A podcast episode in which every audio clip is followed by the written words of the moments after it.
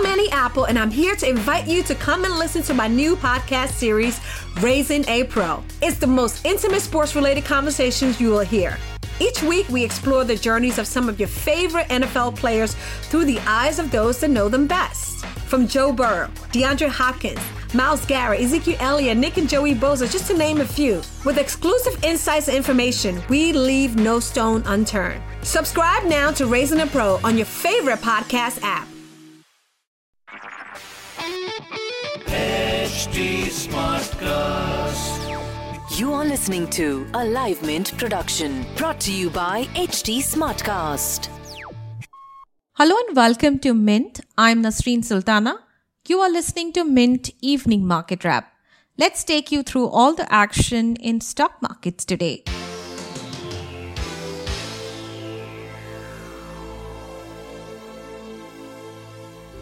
Markets ended marginally lower on Wednesday in a range-bound session, taking a breather after the recent up move.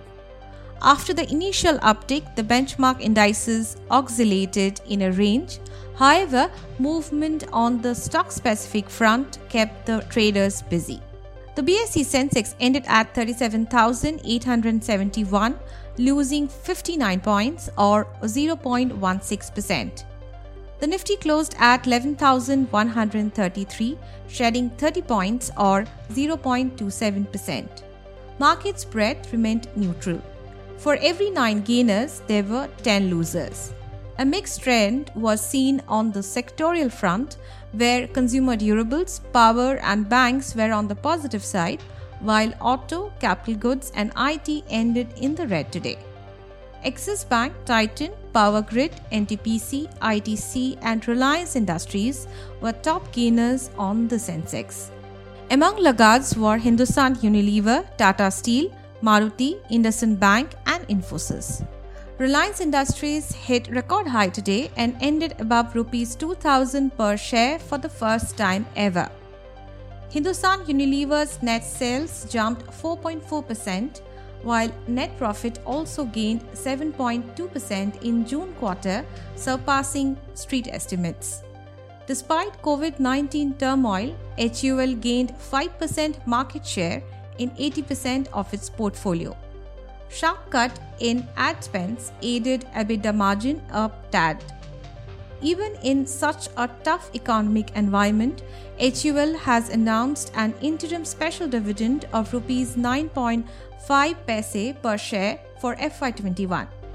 Analysts expect HUL to be key beneficiary of the rural demand recovery, although COVID-19 induced lockdown will affect near-term volumes. Bajaj Auto on Wednesday reported a 60% year-on-year drop in its total revenue from operations at Rs 3,079 crore for the quarter ended 30th June due to COVID-led disruptions. On quarterly basis, the revenue declined 55%. The first quarter of FY21 was marred by uneven production schedules due to plant shutdown during April. After zero sales in April, a large part of May was also lost as several regional markets remained under lockdown to contain the spread of coronavirus, Bajaj Auto said in a statement.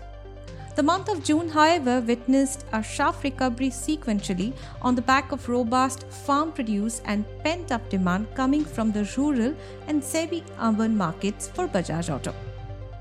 Retail participation in the equity markets has increased since the lockdown to contain the coronavirus pandemic, said SEBI Chairman Ajay Tyagi.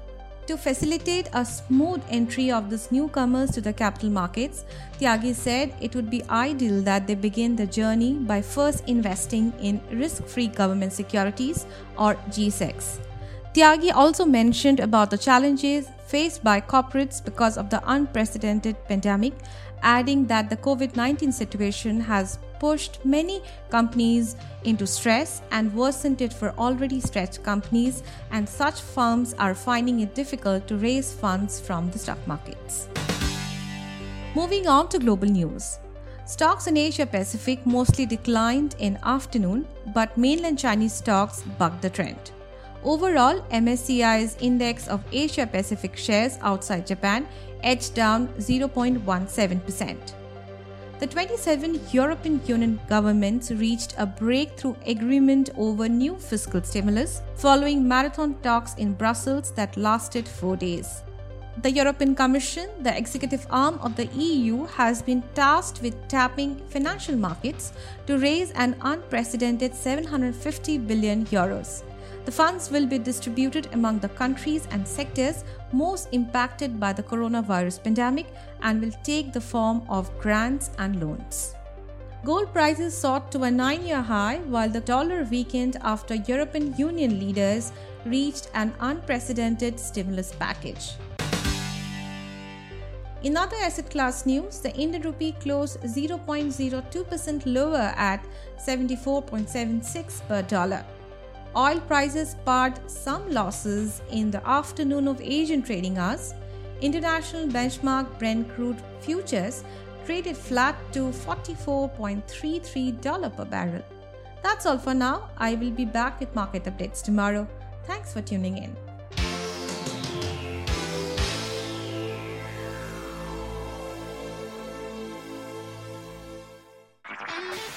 This was a Livemint production brought to you by HD Smartcast. HD Smartcast.